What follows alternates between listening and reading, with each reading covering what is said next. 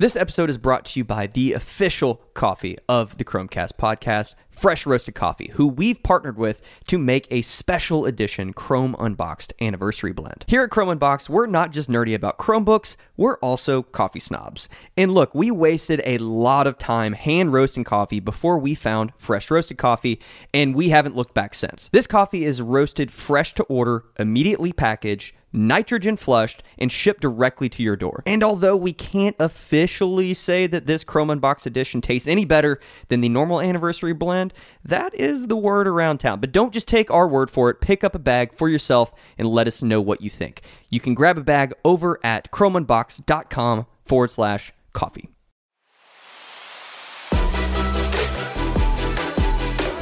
Welcome to the Chrome Cast, the official podcast from Chrome Unboxed, where we unpack everything from hardware to software in the world of Chrome and Chrome OS, so that you can be more informed on all the latest updates, changes, and devices.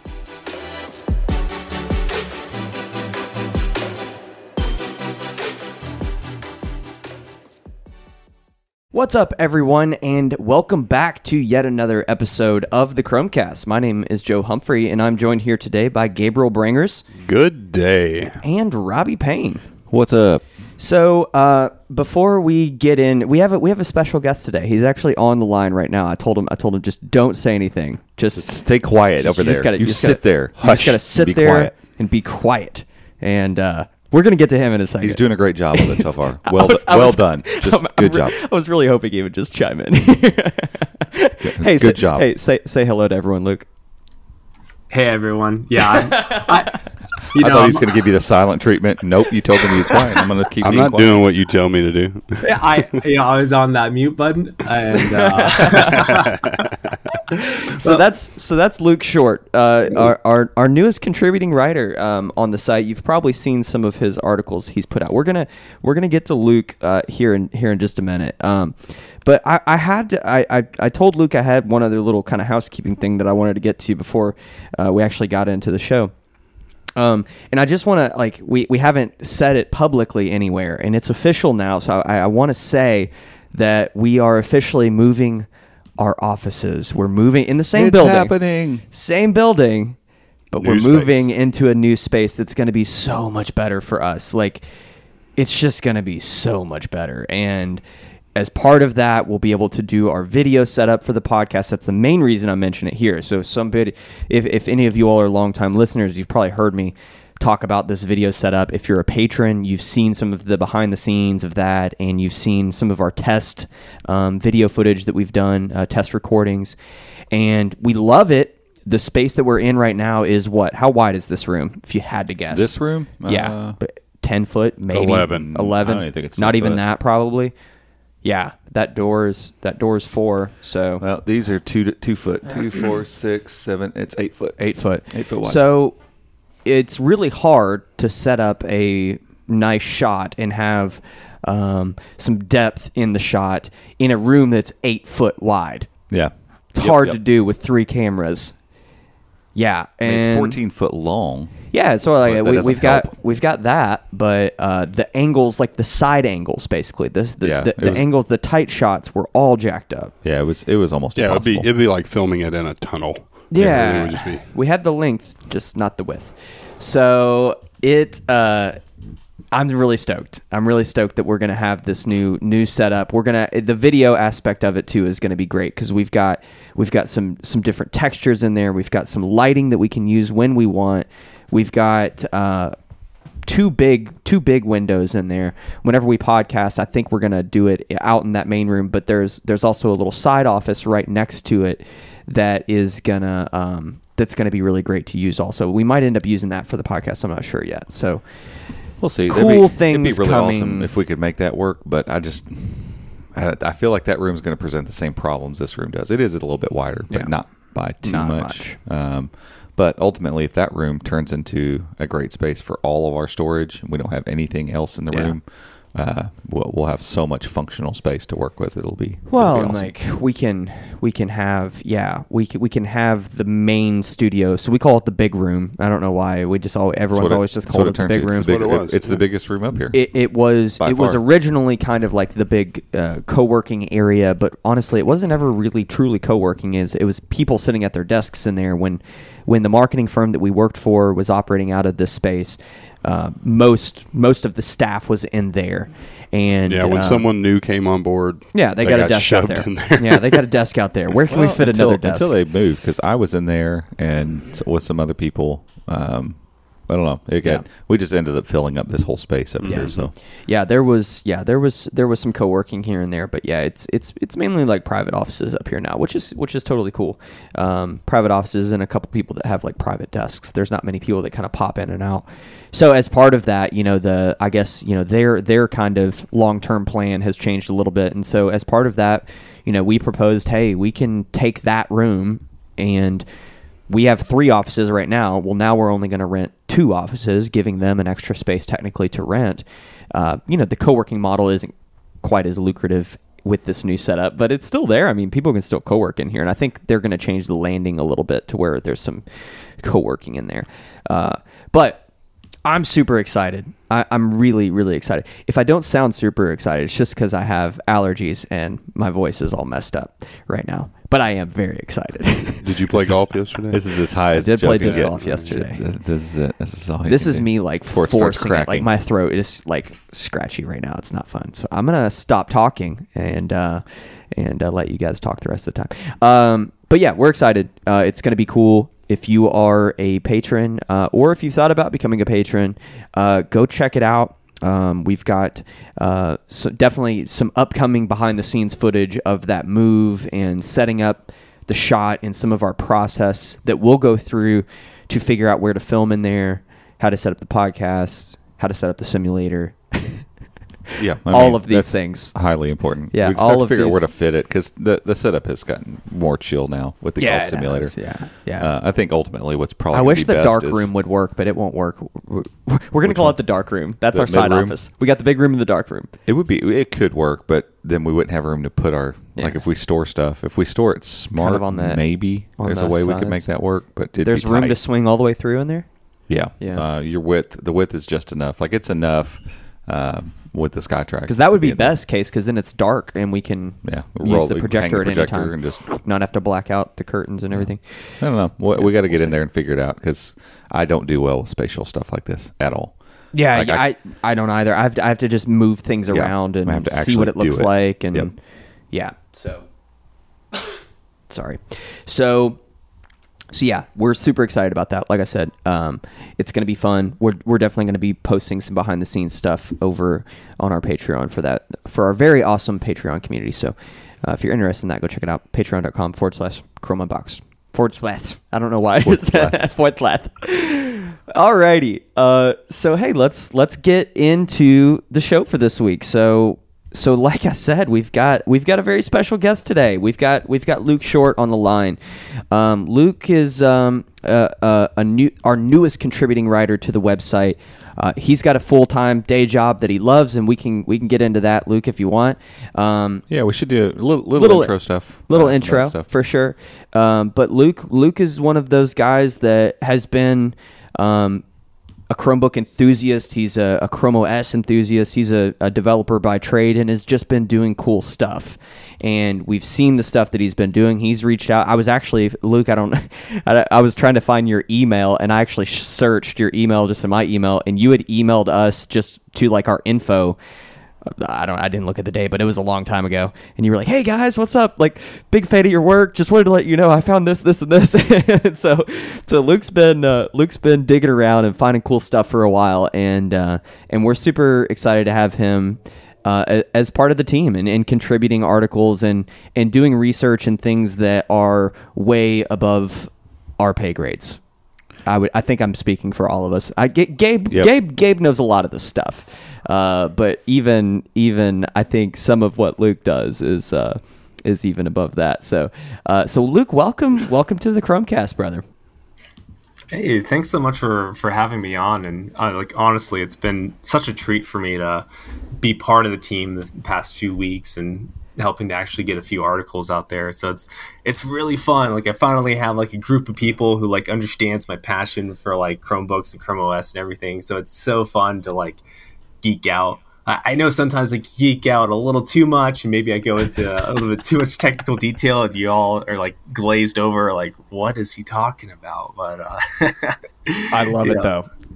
Yeah. yeah, yeah, just love love to share like anything I find, and uh, you know, there's just just a lot of interesting stuff out there. So Yeah. So so tell tell folks a little bit about uh like how, I guess how you got into to Chrome OS or how you got interested in Chrome OS and maybe some of your background um in in what you what you do for a living uh at your at your at your day job as we'll say I guess.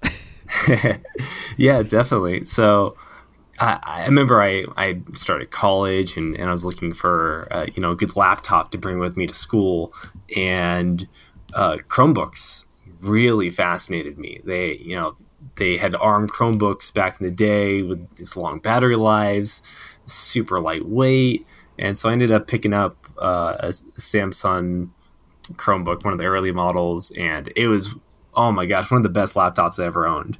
And you know, people people joke back in the day, especially like, oh, it's just a web browser. I'm like that. That's all I need.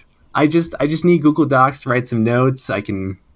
There's some cool like uh, programs and uh, websites out there where I could do some like development work online, which was which was neat. Um, so like everything that I needed to do for the most part could be done on that Chromebook.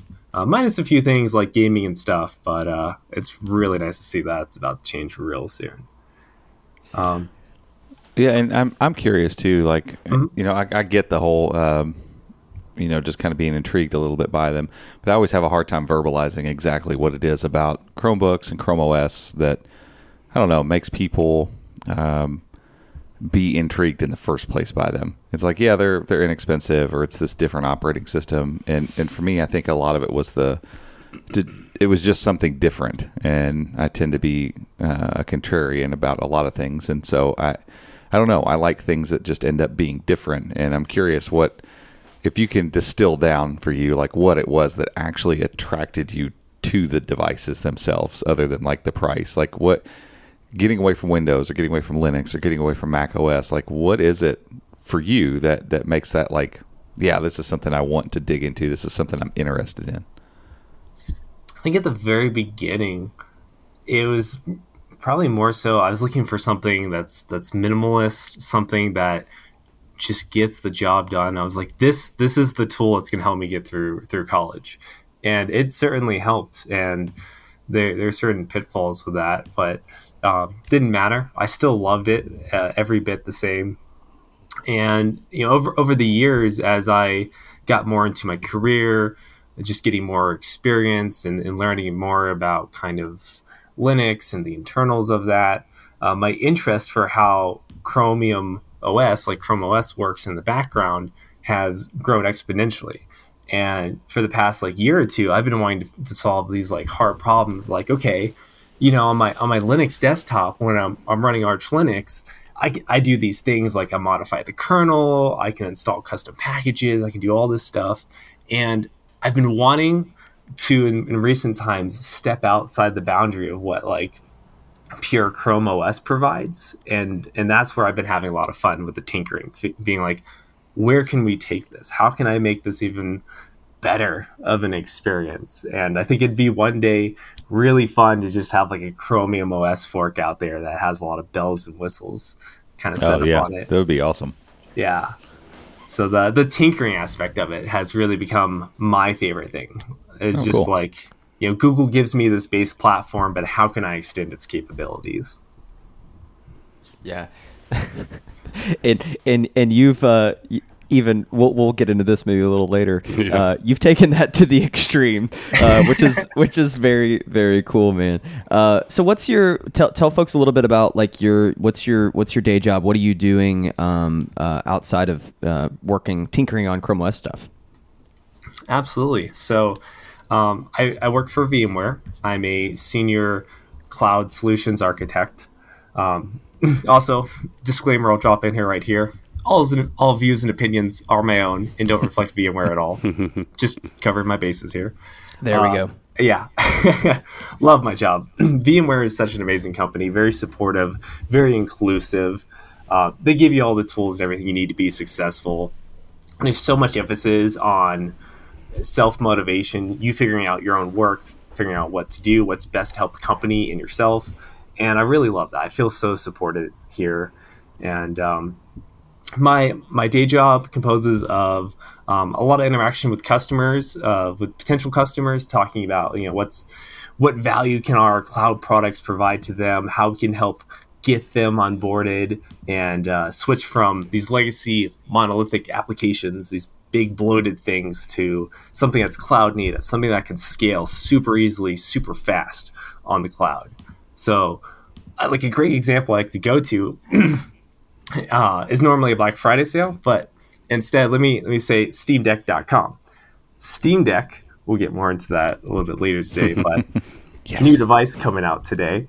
Uh, they're probably going to get slammed with traffic. So, being able to handle the millions of users that are going to connect to their website today for pre-orders, that's the kind of solutions that I come in and help solve. Is how do we make sure your site doesn't crash and make sure that it's it's fast, it's available, and that the end users won't even know that there's uh, essentially thousands of containers in the background serving your application to handle demand, and it scales accordingly. So, Yeah. um, cloud computing is what I specialize in, and uh, I've also been a developer for many years. So I bring that experience with me, where I can, you know, I can talk to the executives about you know, what the needs of their company might be, um, as well as talk directly to the cus- uh, the developers and understand their needs and walk them through this kind of technology transformation that their company is going through. It's Yeah. all very exciting stuff to me. Yeah, I know. it, absolutely love it. it's very cool. And in in early in our interactions, you know, we could tell that you had this ability to take the the the technical, the super technical, and and distill it and and communicate in a way that people understand it. And for us, you know, obviously, we always say we're just we're just trying to spread the gospel of cloud computing and and being able to do things on the internet with a Chromebook and and you know so you're you're kind of you're, you're you've got this perfect background to, to I think contribute awesome uh, knowledge out there uh, on our site. And so yeah I just like I wanted you to explain a little bit of that background because it's it's very cool. And uh, and yeah it's it's cool work that you're doing. So let's let's dig into a couple of these uh, these articles that you've already put out uh, on the site. Which one do we want to start with? Which what was the first one you said Uh, Mushu, I guess. Yeah, we could. Let- yeah, let's say, talk he about mentioned the that. Steam Yeah, Deck too, so, so- either one, either one would work. They they all play play well together. So Yeah, Yeah, so t- t- tell people about Mushu and uh, what it is and why it's exciting. yeah, yeah. And like you folks said, there's a lot of synergy between all this all this exciting news that's been coming out. And this week, honestly, I've I this is the happiest week this year for me. I've just been like so excited. I can't even tell you. Uh, Mushu, Mushu is such an interesting one. Um, I believe uh, Robbie or or maybe even Gabriel, uh, someone a Chrome Unboxed. yeah, I think it was Robbie. I Yeah, I don't know. I don't, We forget. okay. It was What written the- about at some point. someone wrote an article on our website Yes.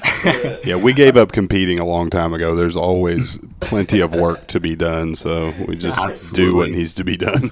yeah, I Let's have see. an endless February. I did it. myself. February fourth.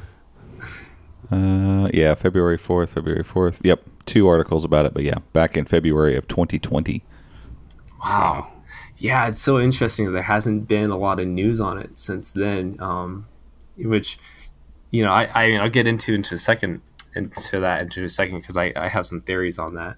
Um, but Mushu, Mushu is is such an odd device. We knew it was based off of Hatch, which means it's a 10th gen Intel Comet Lake processor.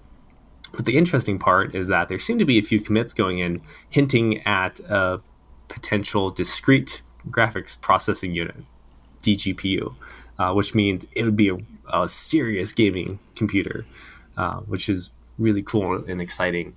Um, so what one of the kind of projects I've been getting into was building Chromium OS from scratch, and I've been learning so much about that and how to customize and configure it. It's been such a mind blowing journey, and as part of that, uh, you know, I was just poking through like a bunch of the like build files for that, and I came across the Mushu build configuration, and that clearly listed um, that it was using an AMD uh, GPU, which was really interesting. And um, it said it was a, it was a Vega 12, and I was like, I don't, I don't, I've never heard of a Vega 12. Uh, I, I know of a Vega 11. You can buy that. It's uh, normally in like desktop graphics cards. Um, excuse me, desktop um, processors as an integrated graphics for for AMD, the Vega 11. Um, but this is a full on separate dedicated graphics card. Um, and a few people were actually tweeting me last night. They they corrected me. Um, Lakuza in particular on Twitter. Thank you very much, Lakuza. Um, let me know that Vega 12 is actually a code name for um, two different graphics cards the AMD Radeon Pro 16 and the AMD Radeon Pro 20, which actually appears in the MacBook Pros of 2018. So um, those are actually pretty decent. Uh, I I have uh, a MacBook Pro from 2019, and it's not exactly the same graphics card. It is it is different. Um, but that thing that thing can play games. it's, right, it's, right. It's The- that, that's the end of the at the end of it. Like, can it play some games or not? Like, yeah, Yes. Right. Yeah. because because GPUs can get you can get in the weeds with all the different ones that do this, that, or the other. It's like, yeah, can I? I may not be able to play it at 4K, 60 frames, or you know, 144 hertz, or any of that stuff. But you know, can I? Can I reasonably play some games on this thing? I think is the end, and so it sounds like you're saying yes to that. Absolutely, yeah. That is that's a great summary because you know, we got we got these like Tiger Lake processors that came out that have really really good integrated graphics now. Um, but even with that, you can expect like modern games you're going to be playing on like low best case scenario maybe medium settings. Like this is something you can actually like crank the settings to like high and max if Right. you're going to have a full graphics card to your your disposal there. And that's that's insane to me to think about that being a thing on a Chromebook. Like that's crazy. Yeah, it's it to me it feels like uh, such a, a jump forward because we've seen some benchmarks on uh, some Windows laptops that have the uh, Tiger Lake processors in them and those uh, I, those Iris graphics. They're running games really well, but guys who are serious hardcore gamers are going to get on that and they're going to immediately notice that a lot of the games are are having to be dumbed down. They're still very playable, but they're dumbed down from what they're used to Right. this could take take gaming on Chrome OS to a completely different level. I mean, Oh, for sure. Especially when you look at the stuff that Luke's uncovered about uh, Steam and Proton and the way and the stuff that he knows about how all of that works. The uh, the quality and the uh, capability of what Chrome OS and Borealis will be able to do will be very very close to what people are already experiencing on non Chrome OS devices, which is amazing. Yeah, I, Which- I, I thought it was so funny. I um I shared it out on Reddit, and I, I don't know if that was a good or bad thing, but all the Reddit comments are always very interesting and colorful. Um, one of the top comments was like, "Oh, like this graphics card is is trash, and you know I want the best of the best of the best graphics card in, in the Chromebook." And and for me, it's like the, having a graphics card at all is a huge step for Chromebooks. Sure. And Yes. for what they're this is, it's it's um I, as I said in the article, it'd make a great mid-range gaming laptop without breaking the bank. And I think I think that's the focus here is that they don't need the best graphics card. They want something No. that's affordable, something that's in reach of most consumers. And I'm curious too, like looking at um, since this device has been in development for so long. I mean, we're talking the same time frame as the Galaxy Chromebook, starting development as the Galaxy Chromebook Two. You know, the last year's flagship Chromebooks, all that kind of stuff. You know, th- there's even a chance that this device ends up just being something that they're testing, that they're uh, developing Borealis on, and that we start seeing this pop up in other uh, Chromebooks. I, it, it's interesting to think about any company launching a 10th gen Intel based Chromebook at this point in 2021 or later. Uh, that seems like a, that would be a strange move, but you know, this could be a development device that's being used to test and, and get Borealis up and running. Which I have, we've talked about Borealis here, haven't we? Yeah, yeah. Um, Some it, degree. it may be worth explaining. Maybe moving on to explain a little bit about what it is and, and why it's important, and we'll kind of use that as a maybe a move to get to the Steam Deck thing here in a second. But you know, like, have you seen anything, Luke, in in the repositories at this point that would lead to either a Mushu being like, hey, we're, this thing's going to get produced, or b, this is definitely just a, a reference device that's being tested so that Borealis can be better uh, in the future.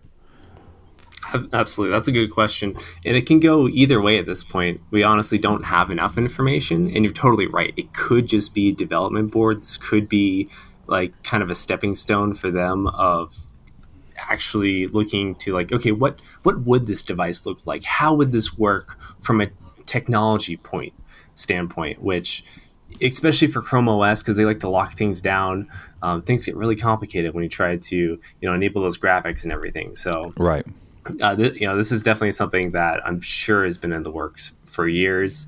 Um, this could definitely be a, a dev unit, um, but uh, you know, not Yeah. sure. But on the flip side of that, I mean, Tiger Lake is incredible, and a lot of that is the the the new GPU that Intel has put out. The processor itself, the CPU side of it, is really really good too. But Comet Lake's by no means a slouch. I mean, No, we'll, we'll I mean, you're see using one right yeah, now. we'll see plenty of. We'll see more Comet Lake device. We just we just unearthed a. a uh, Comet Lake Chrome base this morning from Dooly. HP. Yeah, Dooly with a rotating display and everything. But we'll see more Comet Lake devices, and if AMD's DGPU brings more graphics processing power to the table than Iris Xe graphics, then these manufacturers could make 10th gen devices and Yeah. aim them at gamers or aim them at people using Linux that need that GPU because, you know, no, it's not the latest and greatest from Intel, but from a graphics standpoint, it's better. And it'll be more cost effective because it's a chip that's a year and a half old, not the one that just came out three months ago. Yeah, that's So- fair. Absolutely. Yeah. I- think back to the, the chip shortage as well. You know, I wonder if Mm, good- Intel good just point. has like a surplus of 10th gen. They just need to get out the door. And 11th gen is probably, you know, there are a lot of Tiger Lake Chromebooks announced that we know of. And, you know, we've barely seen any of those hit the market. And Yep. gosh, I've been itching for one for a while. Yeah, there's a few of them that I know the Asus CX9 is is high on the list around here. Oh, my gosh! I remember when you you folks reported about that for CES this year. I was like, "Yep, that's it. That's the one." And I think it's the one for a lot of people. Yeah, and it's Yeah. just gone ghosted. Yeah. um, you know, actually, I've been I meaning to talk to you folks about this. I actually found uh, it's on sale in Germany, and I did the conversion rate for it, and um, I think it's for the the one I wanted with slightly more storage and stuff. It's uh, thousand eight hundred US dollars. It is. It is expensive. Is that yeah, but if that is that i seven half a terabyte, It is. probably. Yeah, it's- that's Yeah, I mean, eighteen hundred bucks for that and sixteen gigs of RAM. yeah, That's pretty reasonable, honestly. I know. Go ahead and buy it and let us know. We've got, we know some people in Germany, don't we? I want to go. I want to go back to Germany. There you go. Just pick one That's up what I while need you're to there. do. I got to Yeah. go. I'm going to grab one. It's a perfect plan. All right. So, um, yeah, let's let's transition now and talk a little bit then about. Um, well, if you don't care, give us give us a little bit of rundown as just some of the stuff that you've encountered so far with Borealis. So maybe a little overview about what uh, what we think we can expect whenever this does finally show up, um, and then I don't know, uh, just kind of what your hopes are for it. And I think that's going to transition us really well into this whole idea of the uh, Steam Deck. Yeah. So Borealis, in its simplest form, is just a way to enable Steam to run as optimal as possible on a Chromebook, and within the constraints of the the security that Chromebooks have. So we traditionally are used to the Crostini Linux environment.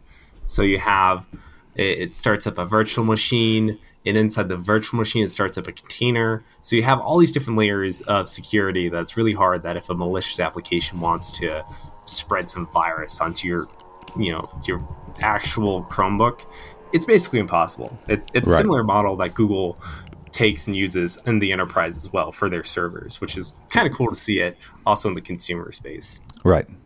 So, with that, there are some complications. I mean, it was only just uh, you know like a year or two ago, like not too long ago, that we finally got like graphics acceleration on Chromebooks, and um, that was specifically only for a graphics library called OpenGL, which has historically been kind of the um, open standard alternative to like DirectX that's seen on on Windows Right.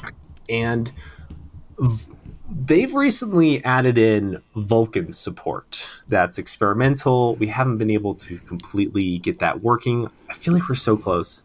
Um, but uh, a comparison I like to do is think of OpenGL as like DirectX 9. So we're talking like Windows XP era of, of graphics. And then Okay. Vulkan provides DirectX 12 Ultimate. Uh, so we're talking like Windows 10, Windows 11, latest Xbox game console, like that kind of level and fidelity of graphics are, are coming. um, That's that's yeah. That's it. I, and I've not heard that specific uh, way of putting it. So yeah, that's insane. Uh, the the difference between the two there, obviously. I mean, it didn't take most people have that reference to be able to like, hmm, what were things like in Windows XP, and what are things like now when we talk about graphic support and gaming and and that kind of stuff. And so yeah, if we're talking about those kind of libraries and that difference in in ability, I mean, that's that's kind of staggering. Yeah, it's we could literally get like ray traced realistic lighting graphics, which has been kind of all the rage the past like year or two. Um, Right. You could see that on a Chromebook one day, like thanks to to all this work that's been going into uh, that's been sponsored by by Valve and Google, um, Valve, Google, and um, oh, their name is eluding me. Um,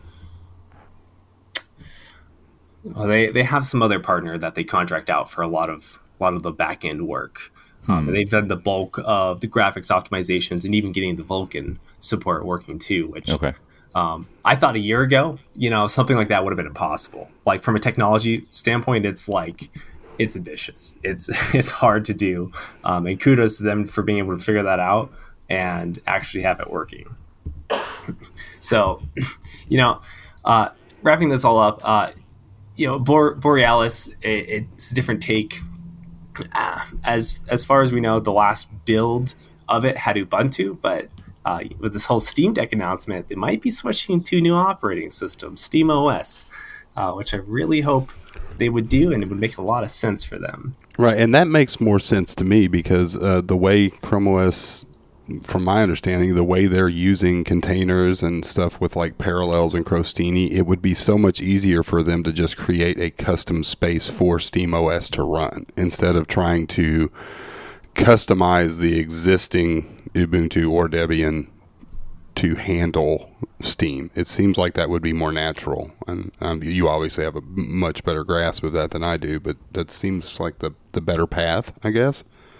Yeah, I've, I've seen arguments for both sides of the story. You know, some people are like, oh, you know, if I'm just going to use like Linux or anything related to Linux, I just want like a single, single kind of point of entry for that. But like I, you know, I think you're absolutely right there. I think the use cases for these are, are kind of very different. The Crostini container uses Debian Linux, which is historically known as being like rock solid. Like, this is one of the most stable Linux distributions. Google themselves that's what they want to support. They want to make sure if you're using Linux, it's going to work. Uh, it's not going to have bugs. Uh, Valve's taking a little bit more of an ambitious approach with with SteamOS because it's based off of Arch Linux, which is a rolling release distribution. That just means that it gets the latest updates first before anyone else, and you know you, you don't. There's not this upgrade cycle from like Windows 10 to like Windows 11 that you traditionally Right. see. It's just you run an update and you're on the latest version. And you should always technically be on the latest version as kind of the recommendation there. So it's it's really interesting to see that that's coming for SteamOS, and you know they've definitely put in a lot of tweaks to their operating system to optimize it for gaming as much as possible. Uh, something you're not going to see in the vanilla Debian container. So I, I, think there will be a separation between the two. And so, uh, it, let me ask you this, because this is something I think that we've we've somewhat assumed um, with all of this stuff is that you know ultimately Chromebooks can uh, leverage these custom containers. So we've got the the Crostini container, which is is housing uh, Debian, uh, Linux, and then we've got the Parallels container, which is housing a specific build of Windows, and then now we've got Borealis coming. Uh, we've got the new Android uh, Arc VM container that houses obviously the framework for Android. Is that the same type of thing that Borealis is going to do from what you've seen from a technical perspective? Is is this a customized container that's built to hold whatever it is? So if they go with SteamOS versus you know Ubuntu or, or Debian or whatever, you know, is is that what Borealis technically is is going to become? Because you know we talk quite a bit about containers and how unique uh, Chromebooks are because they can. You know, we're starting to see it's like, hey, you want to build something to run on a Chromebook go build your own container, you know, customize the container to optimize it for this thing. Is that what we're seeing with Borealis? Yeah, and I, I think Borealis even takes it one step further with you know all this work that they're doing with the integration of you know we, we saw that there's like this game mode support to make sure that the games run as much as possible the fact that you know they've put a lot of work and effort into this this Vulkan pass through uh, stuff, which is also going to benefit Crostini. It's also going to benefit uh, the Android VM that's coming as well. There's there's a lot of similarities and synergy between all this that's going on, and that's um, cool. W- one thing I would like to point out though is that the technology is very Linux specific, meaning that unfortunately this graphics acceleration will not be extended to Windows.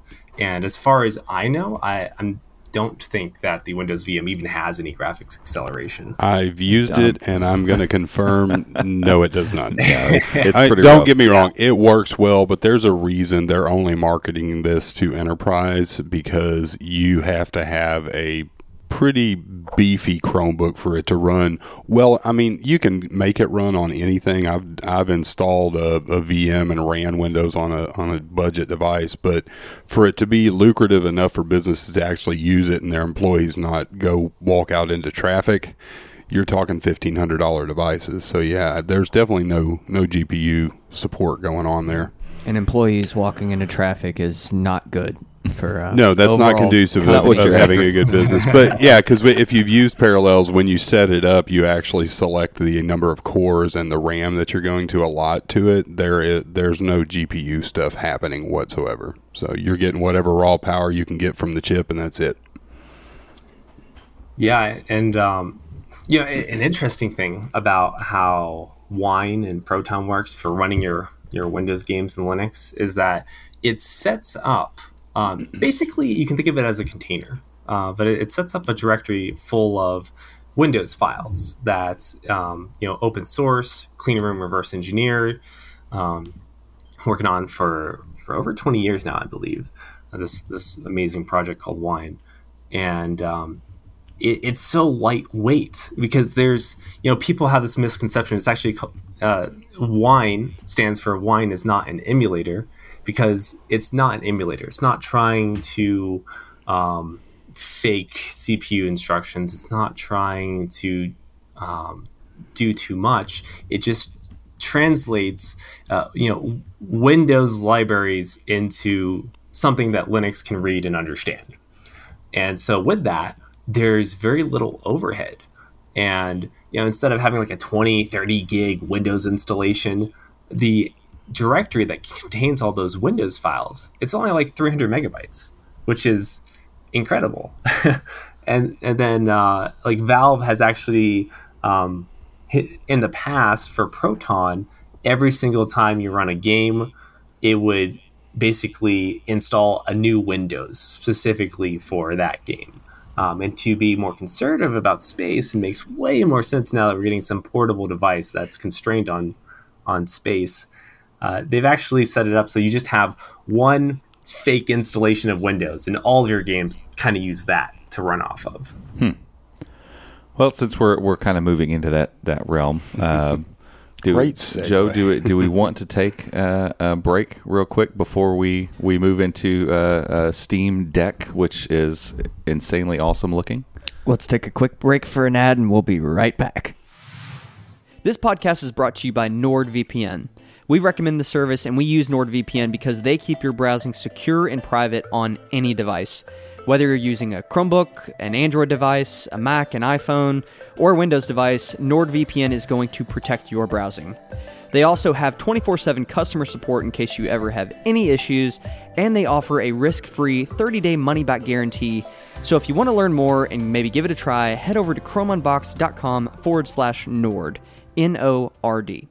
Today's episode is brought to you by Cameyo. If your organization is looking to adopt Chromebooks, but you need to give your people seamless access to all their apps, including Windows apps, Cameyo is the simplest and most secure and most cost effective way to deliver all the apps your people need to be productive on Chrome OS. Cameyo is a Chrome Enterprise recommended virtualization solution and is deeply integrated with Chrome OS and the Google Admin console, making it easy for you to push any app as a PWA to your Chromebooks. And now you can take advantage of a special Chrome OS and Cameyo bundle that makes it easier than ever to test. If you're interested, you can head over to cameyo.com forward slash unboxed. That's C A M E Y O dot com slash unboxed, or click the link down in the show notes. Alrighty, welcome back, everyone. The guys were laughing at me for my quick transition there. I just, I've got this allergy thing going on. I, I call it the Kentucky crud. Yep. Just Too got- much time outside, and you pay for it got the good old I was fashioned outside all night Kentucky last- crud. all night last, last night, and it, I'm okay. I don't know. I'd, I've got I got a little something going on. So, um, so yeah, let's let's kind of pick up right where we left off. Left off. You were um you as we were kind of in, in the break there. You were talking about this kind of transition. Kind of getting to, ready to transition into an article that uh, we published this morning, actually, uh, that that Luke wrote. Uh, it's about a, a handheld gaming device. Um, it's got bigger implications, though, I think, for uh, Chromebooks than a lot of people would probably look at. And, and granted, we're again we're Chromebook enthusiasts, so we tend to see and read between the lines a lot of times when something happens. It's it'd be easy to go, oh, cool, there's this device, and this is what it's going to do, and I'm I am or am not going to buy it and move on. Uh, but the implications are pretty big, given the wh- everything we've talked about up to this point between Borealis and discrete GPUs or dedicated GPUs for Chromebooks and you know uh, the development of Borealis and the container and and Vulkan support and all these things they all matter. And the kind of culmination of this particular device that that uh, Valve is is getting ready to launch um, I think will have a, a bunch of implications for everything that we just talked about, helping some of those things move forward. So I'm going to kind of seed that over to to Luke and, and, let you explain a little bit about what this device is and why uh, it matters uh, for gaming, and why it matters for Linux, why it matters for Steam, and then why that all matters for Chrome OS. Let me first preface this by saying I have literally five different reminders that are going to go off when it's time to pre-order this device. Which is at what time? What time is that? It is uh, 10 Pacific, 10 a.m. Pacific. You know, so one o'clock. We better be off here, or else his alarms are going to get all loud. Off Actually, we're, go- we're going to lose Luke. Yeah, anyway. Off record, do He's you done. handle their uh, cloud infrastructure? they might need some help. yeah, you know, uh, I Who was it? We melted someone. Uh, Droplet. Droplet. Yeah, we melted. Poor We should have had them call you before we published that. We melted their servers when we wrote an article about. Yeah. That was that was a Chromebook container before Chromebook containers were a thing. yeah, I think I don't know what happened to them. They've kind of fell I think, they, I think they got probably just demolished. they demolished. got with, paralleled. Yeah, that's exactly what happened. Yeah. Anywho, Sorry. so I, yeah, it, it, tell us a little bit about this thing. Yeah, the the Steam Deck is such a fascinating device. It imagine the form factor of a Nintendo Switch. You got your screen, your controllers on the side, but it's a full blown PC computer that you can even dock. And this is a gaming device. This is a gaming device built by Valve. There's they the CEO um, in an interview yesterday was talking about how uh, they're they're selling it at a loss. They're treating this like a game console. They're paying so much more per production. They just want to get this into the hands of the people. And I mean, I'm sure ultimately the goal is is you know they want to get people on the Steam platform buying their games, getting to that ecosystem. And um, I got to tell you, everyone I've talked to about this device is just floored. Everyone wants it. Every single person in the gaming community wants this device. As, as far as of course, I mean, gosh, I'm sitting here looking at the, the the website for it, and just the they got these like painting shots, just showing it to you. I'm like, I, I am not even a real gamer, like, and oh, I want it. Yeah. yeah, definitely. We'll put it in the show notes, but definitely watch the. Uh, I guess the the keynote or the video that they put out on YouTube yesterday. Just him talking about it. It's it. It's so awesome. yeah, it, this this thing is is incredible, and uh, it even it features uh, the Steam controller had this really weird instead of a, a traditional analog stick on the right, it had a like a like a mouse touchpad instead, and they've they've said that they've, they've been working on that. They've been iterating on that over the years, and they finally they brought that back in the form of this of this Steam Deck. And so um, both the left and right thumb can either use a uh, thumbstick or touchpads. And which I love. Can you imagine yeah. uh, just granular aiming with the touchpad? Well, that's yeah. that's what I love about mobile gaming. I love playing first person shooters on mobile, and people act like that's some sort of terrible thing. I'm like, the the precision you can have with your thumbs approaches, especially when you mix in like gyroscopic aiming on phones, approaches that what you could get with a mouse and keyboard. I mean, it's you can get so precise um, so quickly versus the, what feels really kind of I don't know um, blunt with thumbsticks to yeah. me. Like I just I don't think there's any comparison between the two, and so this thing basically gives you all of them. It's like here's a touch screen, here are touch pads, and here are thumbsticks. Pick your poison, and heck, you I guess you could dock it and play with a mouse and keyboard, right? Yeah, yeah, you can. They, they so have I'm videos. Like, Holy up. crap! Yeah, it's uh, it's a laptop replacement. It's what it is. It's it's oh, 100 percent yeah, um, and, and the, talking about the gyroscope thing too, they've implemented that here as well. And oh. in an IGN um, kind of quick overview of it, uh, they tried it out. They were playing a first-person shooter, Doom Eternal, and they're yeah. like, "Yeah, this thing's precise. This thing rocks!" Like, oh my god, oh my, they they did it. They like perfected the mouse on there, um, and so that for me, what I love most about this is that it's not limited to Steam they they've openly said you can you can install Epic Game Store on here. You can install whatever. It's it's a full Linux operating system. You can you once you dock it or even on the device yourself if you hook up like a like a keyboard or use the on-screen keyboard, there's a start menu. You can install programs. It's it's they've made the experience very familiar and make it, it, it looks and feels a little bit like Windows. So you know, whether you want to use it as a desktop computer or take it with you on the go, you have options there. Just like the Nintendo Switch, you, you can put it up to your TV, you put it up to a computer monitor, you can take it on the go, whatever suits you.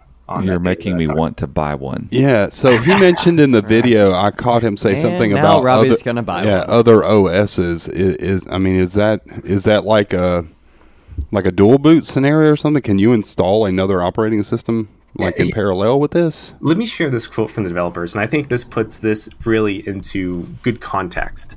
Is that this isn't trying to be a game console, right? it, it is a PC that happens to be in a small form factor. So it's just like any normal computer, you can install any operating system you want. So you could wipe SteamOS, install Windows 10 or 11 on top, or you could dual boot it as well the option's yours. Hmm. So let, let me ask you this: Have you already started thinking about how you're going to get your custom Chromium OS fork that you're going to build in some sort of dual boot scenario here? Oh, um, d- dual booting Chromium OS is really hard. Chrome likes Chrome OS likes to take over the entire hard drive. Yeah, that's um, true. Yeah. But there Hmm. there are some workarounds. Um, but that, that's interesting. No, I haven't thought about that. Yeah, because So- that's my goal. Is that you know Atari just launched that the VCS that came out a couple of months ago, and I had written an article months back about this will be my new Chrome box because they they specifically say on like their Kickstarter page and stuff you'll be able to install various OSs and Chrome OS is on there now. I'm sure it's not officially Chrome OS, but I believe that they are they're touting it as you can install Chromium OS on this thing. So I'm going to try that. oh, that's super cool. Well, like I'm thinking, like if, if you could get some version of Chromium OS on this thing, then that's you'd bring it. You know, you tote this thing around, play your games on it, slap it into a dock, put a keyboard and mouse with it, and you've got what amounts to a Chromebook here. If only we knew Absolutely. someone that could build CUOS for us, If only, like Chrome Unboxed OS. if Yeah. only. Hmm. Yeah, that would be really interesting. Yeah. Yeah. And you know what? gosh. What the, the, the brain even goes, and this is way down the road. Like this isn't going to happen right now. But okay, so Might. Borealis gets better and better and better. Okay, the the the Steam container on Chrome OS just gets better and better and better. What's to stop someone from making something a Chromebook device that's something like this? That's this uh, portable thing that is built to play games um, and that kind of stuff. But when you want to dock it and get work done, also that is a thing, and, and you can do it. So along the same lines as a Chrome phone, only a little bit bigger Same idea, and yeah. geared towards gaming. Absolutely. I mean, one day, I if like the it. if the Borealis container is good enough, why not? Anyway. So Absolutely. Valve was very th- open about saying that the the Steam Deck is uh, the first iteration of what they hope will be kind of a new industry. I mean, there's there's been portable PC uh, gaming devices like this in the past. This is revolutionary because it is supported by Valve, and it's at such an affordable price. And Yeah. they hope that this sparks innovation in the marketplace. They said they will continue to make iterations on this device over time where it makes sense. And they're also going to be working with partner manufacturers on helping them explore how to adopt and take this too. So That's awesome. yeah, it'd be really cool to see how far this goes and if it even leaks into um, the the Chrome OS ecosystem as well. It'd be very interesting. So uh, let, let's talk then a little bit about the implications then for a device like this, which seems very. I mean, I know I just made a ridiculous uh, uh, statement about the idea that a, a Chromebook would ever have this adopt this sort of form factor. I mean, that's almost ludicrous at this point, uh, just as silly almost as a, a Chrome phone or whatever. Uh, but there, there are true and serious uh, implications here with this device for Chromebooks. Uh, there are things that this this device is going to help move forward. that are going to make a big difference for users of Chrome OS. So, can we let, let's talk about those for a little bit? Absolutely. So let, let me start with the most important and impactful thing.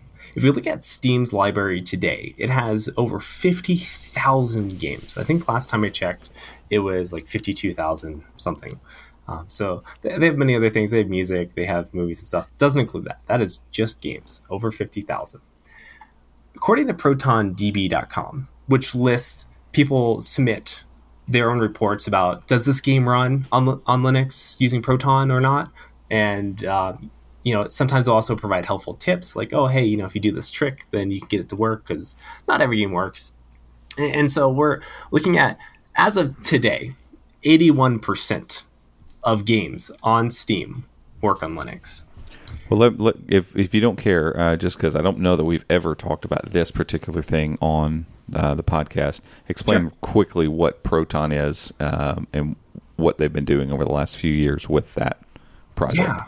So Proton started in 2018, three years ago, and the focus behind that was to add functionality into Steam for if you're playing on a Linux device, you can uh, essentially unlock your entire Windows library as well. You can play any of your Linux or Windows games.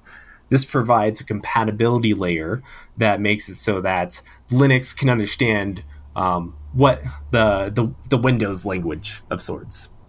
Uh, Okay. So it's it's supposed to be a, a push button solution to playing your Windows games. You you won't the end goal for them is you won't even notice it's running through this compatibility layer. It'll just be like as if you're installing on Windows. You just hit install, you hit play, and that's it. That's all there is to it. at the end of the day, if uh, again, I'm not a huge gamer, but at the end of the day, most games on Steam are, are compatible with Windows. There's a handful that are made where the developer made it to where it just runs natively on Linux, but that's that's generally not the the rule. It's usually a it's a it's a Windows playground, correct? Yeah, most games are designed and made for Windows, and Valve is really big on backwards compatibility too. So they want to make sure that all of your like retro games from you know Windows XP era and all, they want to make sure those will continue to work too, because there's no hope of that ever getting a Linux port, right? So Right, right, right. having this compatibility layer helps out in that area, and where we see the biggest impact to Borealis here is is this wonderful quote. The Valve released a, a kind of a press release video talking about some more of the specifics and the technology. And to quote, they said, "Our goal is for every game to work by the time we ship Steam Deck." End quote. Holy cow, And that's amazing. yeah, that's December. December is the ship date. They want every single game to work. Now, 100%, I wouldn't say they'll get to 100%. Uh, however, I like based off of other things I've been I've been reading and seeing, I think they're going to get darn close.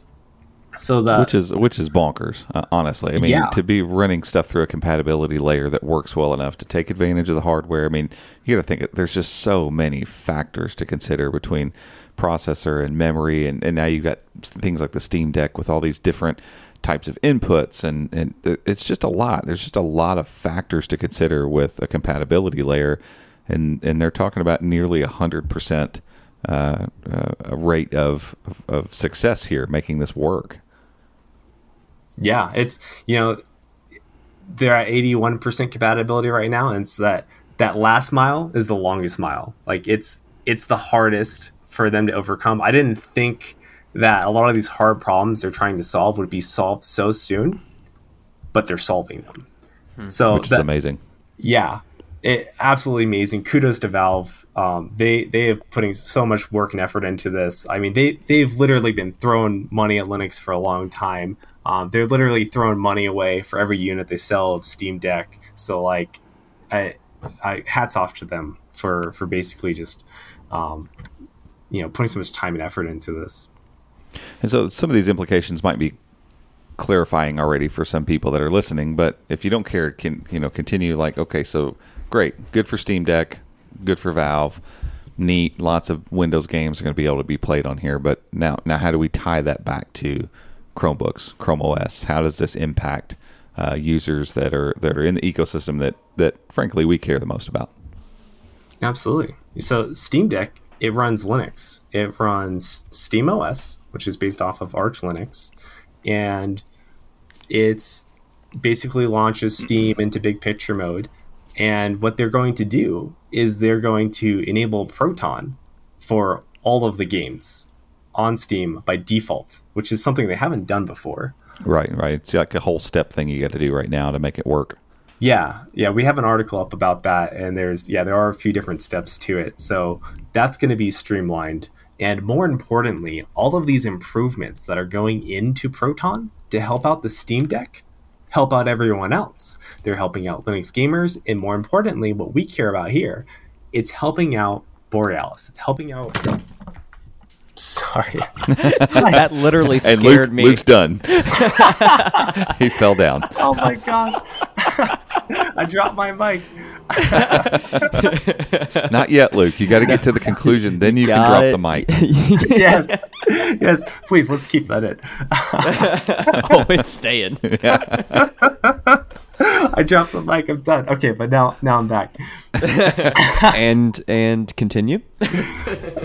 Yeah. So so the the big thing here is that is that Proton is going to be on Borealis. That's how you're going to be able to play all of your your games on your Steam library, including your Windows games. So anything that's going into Proton is going to improve the Steam Deck and it's going to improve Borealis. So if 100% of games are going to work on the Steam Deck, then 100% of games are going to work on Borealis. And that, my friends, is huge.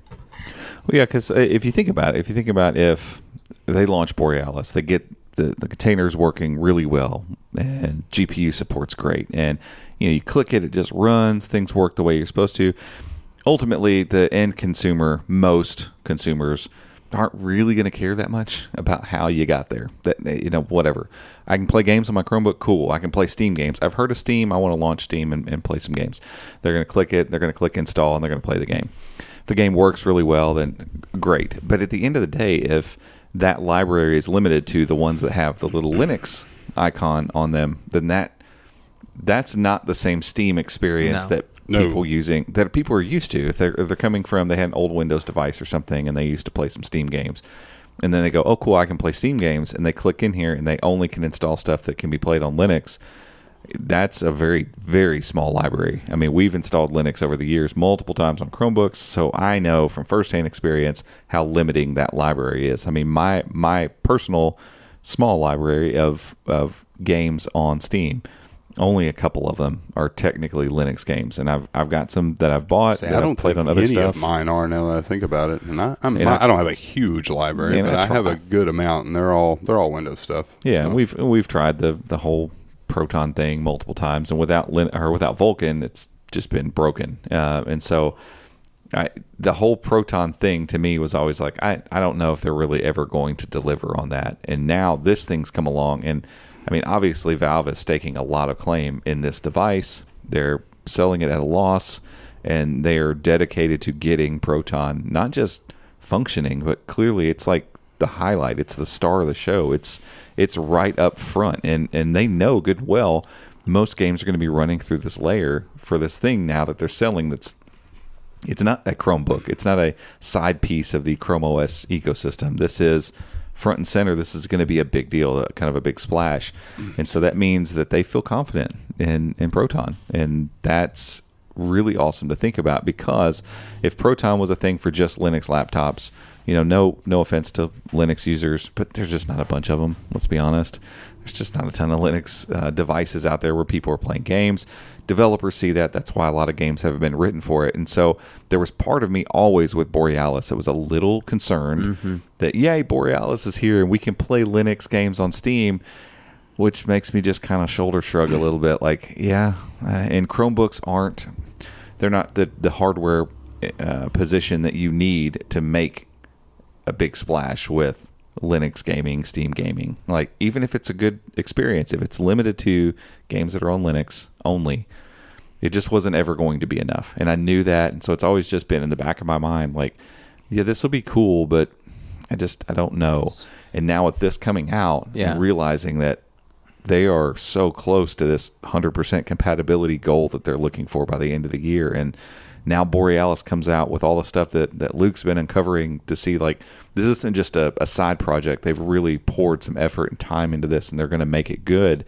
And now you're going to be able to also play those windows games on it with discrete gpus and tiger lake gpus and it's like holy cow all of this is coming together. Like this isn't going to be just a oh yeah, this is one of those other little things you can do. Like this is going to be a really, really big deal for Chromebooks. Yeah.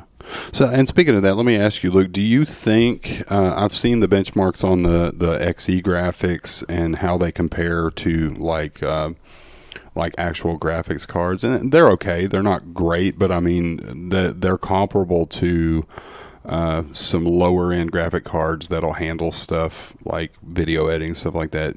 Is do you think the AMD DGPU is going to be enough to handle just about anything gamers are going to have on Steam, or is it going to be limited to your lesser graphics intensive titles?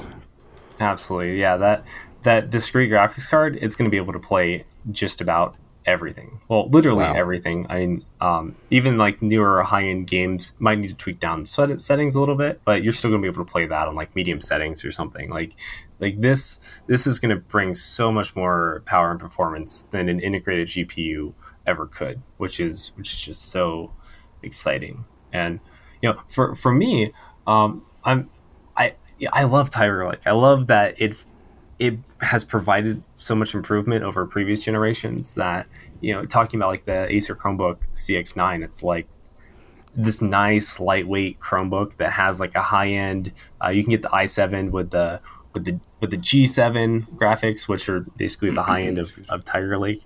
Um, that really interests me as as a guy who, for work, I fly around all around my, my local area or or um, drive going road trips for through Colorado and stuff to meet customers.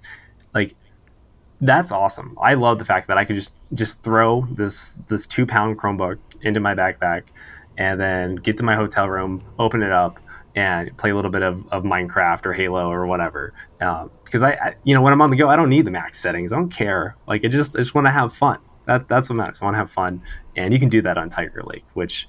Um, you know, even even if you can't afford or, or get that discrete GPU Chromebook, then um, Tiger Lake I think is still going to provide a solid experience. So for for for someone listening who's like, yeah, all of this sounds amazing. I want to be able to do this on my Chromebook. How close are we? Like, what what what's realistic? Like, you know, because obviously we're on we're on the bleeding edge of of most things, and we're always tracking, you know, the the smallest details. But this seems like it, to me it seems close. Like we've gotten over that. We're, this isn't quite bleeding edge anymore especially with the steam deck stuff. So like how close do you do you think we are luke?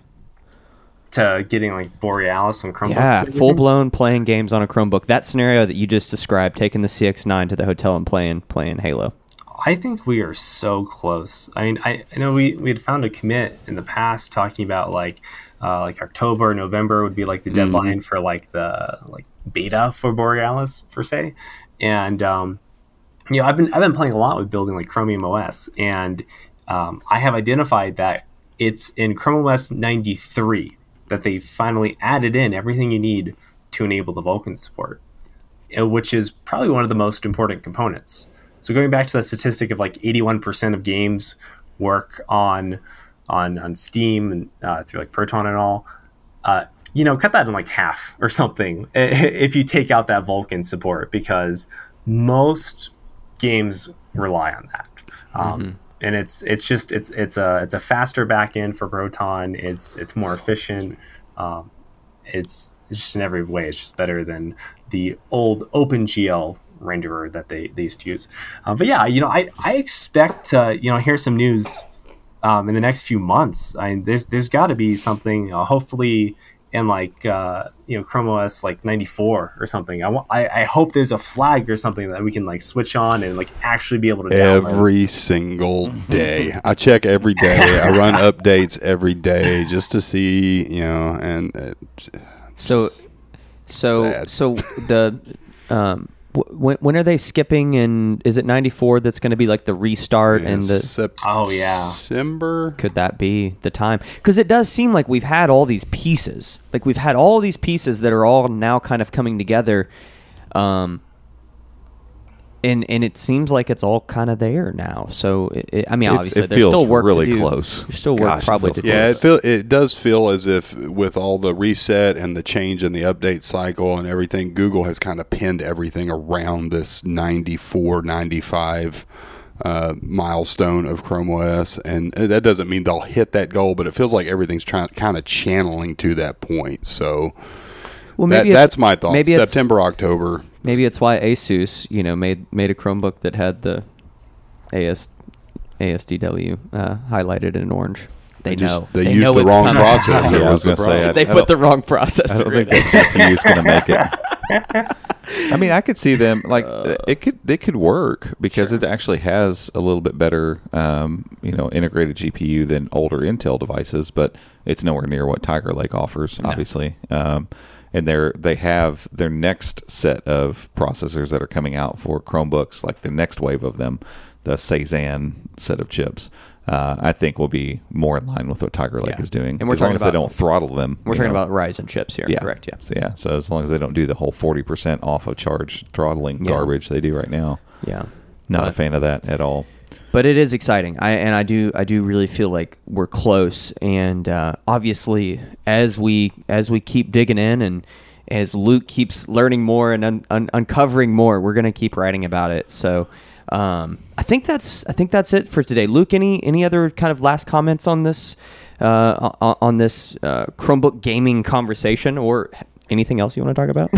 yeah, uh, let, me, let me just uh, you know I just want to briefly like recap some experiences with Proton. As a Linux gamer myself, it's it's been huge. You know, we we are all so thankful. We're such a niche audience of, of people who like wanted to see more games and get away from the the, the Windows Microsoft overlord, if you will. And um, you know, I, I briefly talked about I, I basically made like my own like distribution Mac Linux gaming stick for the sole purpose of uh, giving my my friend a flash drive that has Linux. He can boot off to boot up on his Mac, and we can play games together again. And the experience hasn't been perfect, to be honest. And you know, I have to go in, troubleshoot, fix things. Um, but gosh, you know, I'm I'm really excited to see Valve step it up and and make this commitment to polishing it, to making it a better out of box experience. Uh, to the fact that you know, uh, it, this this is like you know the the Steam Deck and everything that's that's coming to Proton. Um, you know, I, I've been I've been showcasing my friends all this stuff that's coming for the, the gaming supports like Chromebooks and everything, and everyone's excited. All my friends want to get one, and I'm just I'm just so hyped and just wait, ready for um, to see you know what how things are going to change in the next six months or that's that's the most interesting thing for me is this this journey we're going to go through for the rest of this year and it's it's so funny. It's there there's there's there's things like this that we've talked about you know on on chromebooks. It's like you look back and in in a year we're going to look back and be like man remember like remember when we couldn't play steam games on chromebooks? Wasn't that weird and like I hope when it launches, it just launches and it's perfect, right? And like I Mm-hmm. hope that it's one of those scenarios It, do, it does feel like lately some of the bigger features that have been launching on Chromebooks, they've taken their time to make sure it's like They're fully baked, yeah. and then they, they give it to us, uh, and and I appreciate that. I think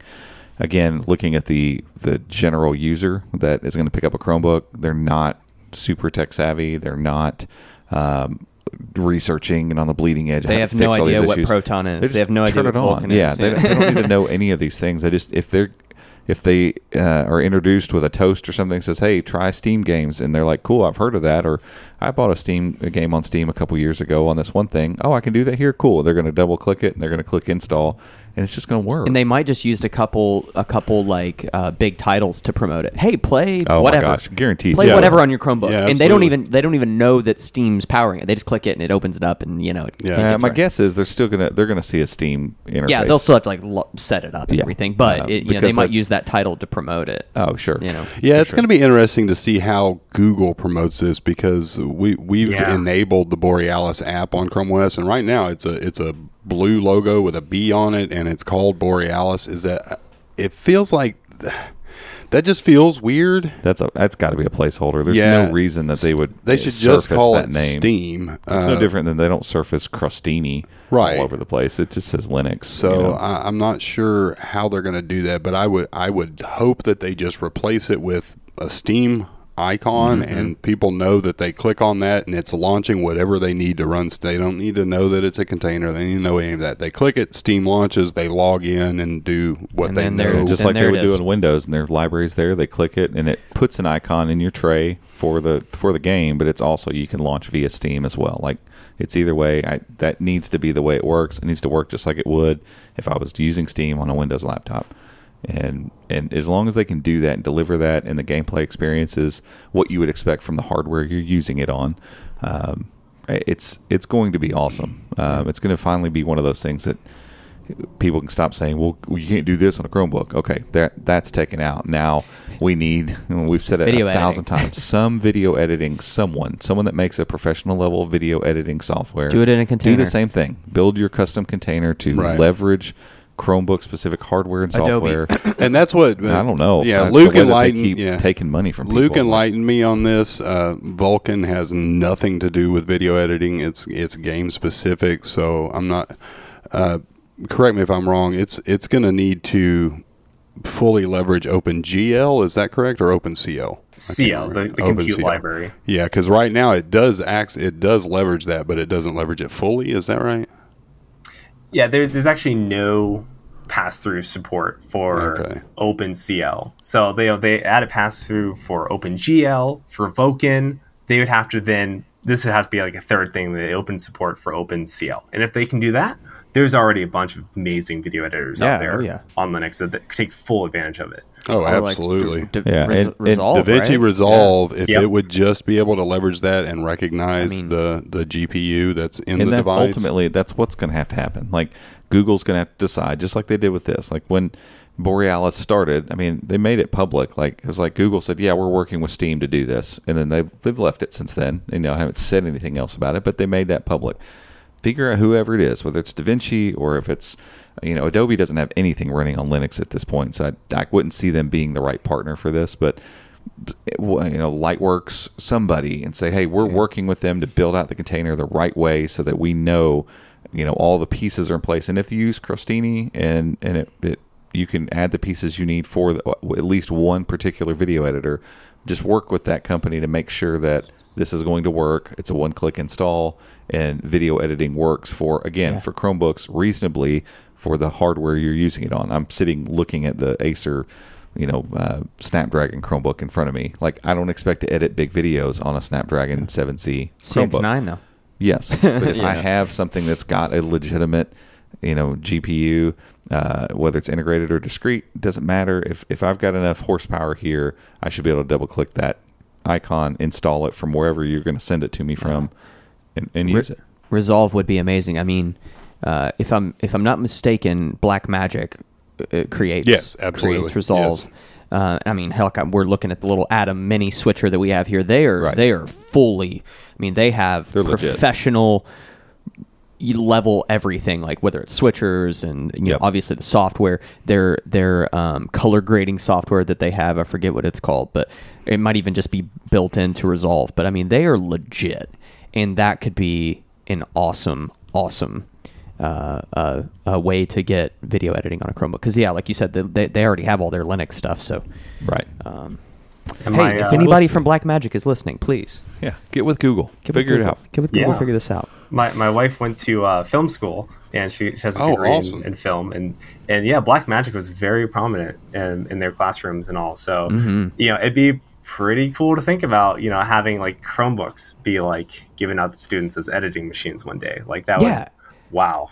Yeah like open up the especially just for like i mean for the even the work that we do like yes like we have huge project files now and and we do these graphics and we do all this stuff in our videos now but it's still very very basic compared to uh even even just like an indie film or like a, a very a very low budget movie that is done like so so you think about youtubers and how many people are creating video now giving them a chromebook and saying hey or in school like yeah you know somebody in school hey go take this chromebook and this is going to be what you're going to use to create some projects for class. You know you don't have to come in and use the big imac that's here. Like you can just take this chromebook and go and do it. So um, exciting future. Um, and and yeah i think uh, all this work that is being done uh, is is all moving us uh, to maybe that future, and it's it's always you know new technology that that smart folks are figuring out, and I just hope that video editing is It's got to be on the radar. it's got to be the next step. I really Yeah, I feel really like hope. web web editing. I mean, it has its place, and there's a lot of cool stuff that you can do. I j- until we live in a day and age where everyone has access to instantaneous uh, internet, Yeah. no matter where you go, I just feel like it's it's kind of reached its. Yep. It, I Yeah. mean, there's more you can do with it if you do have a constant internet. Yeah, Unless- as long as you're willing to wait for that stuff to render. Unless PWAs can get to the point where they're strong enough to deal with local files without having to upload, Upload anything. them. But the problem is that the software just isn't there for all the rendering that has to happen Yeah. in basically what amounts to a web browser Yeah. at that point. Like it needs to leverage cloud computing to do all that stuff, and that's where the that's where Yeah. the hiccup comes. Yeah. Yeah. But like I said, you know, hopefully, you know, the work that they're doing on all of these containers and the work that they're doing with Borealis will will you never know what one little thing they might discover in that processor in that project that then leads to, oh well, man, maybe we could do that for this. So that's my hope. But uh, folks, I think that's it for today. Luke, thanks so much for joining us, man. This was a fun conversation. Every time every time I chat with you, I learn something. And I love that. hey thanks so much for for having me like on the team and um, just here to geek out i mean it's I, I you know i just love sharing this stuff so uh, you know it's it's a great experience so thanks again for having me Yeah, absolutely, man. We'll we'll we'll definitely try to have you back and uh, have you on the podcast again. But in the meantime, you all can uh, check out Luke's work uh, on our site. So make sure to tune in over at chromeunboxed.com. Luke's going to be posting some cool stuff where he digs into uh, stuff like this. So definitely make sure to check out his work. I also Um, have a. Um, I just launched a brand new website um, for my blog slash resume coming soon. Uh, LukeShort.cloud. If you're interested in Nice. checking out Love a little bit more about me. got the dot cloud. We got to get a dot cloud.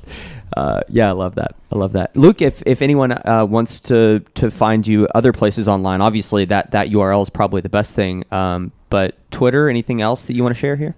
Uh, yeah, you can find all my contact information on my website, but uh, my, normally my handle will be Luke Short Cloud at Luke Short Cloud. So, um, you know, if you have any questions, want to just chat, geek out, hit me up. I'm always willing to talk if I got some free time. Yeah. Love it, love it. All right, folks, that's it for today. Again, big thanks to Luke for joining us, and make sure to check out his work on our website and over at his website. Um, but yeah, we're gonna try to link uh, uh, some of these articles that Luke's talked about, some of our previous articles we've written about some of this. We'll try to link all of that down in the description. But we appreciate you all tuning in, and we'll catch you next week. See ya.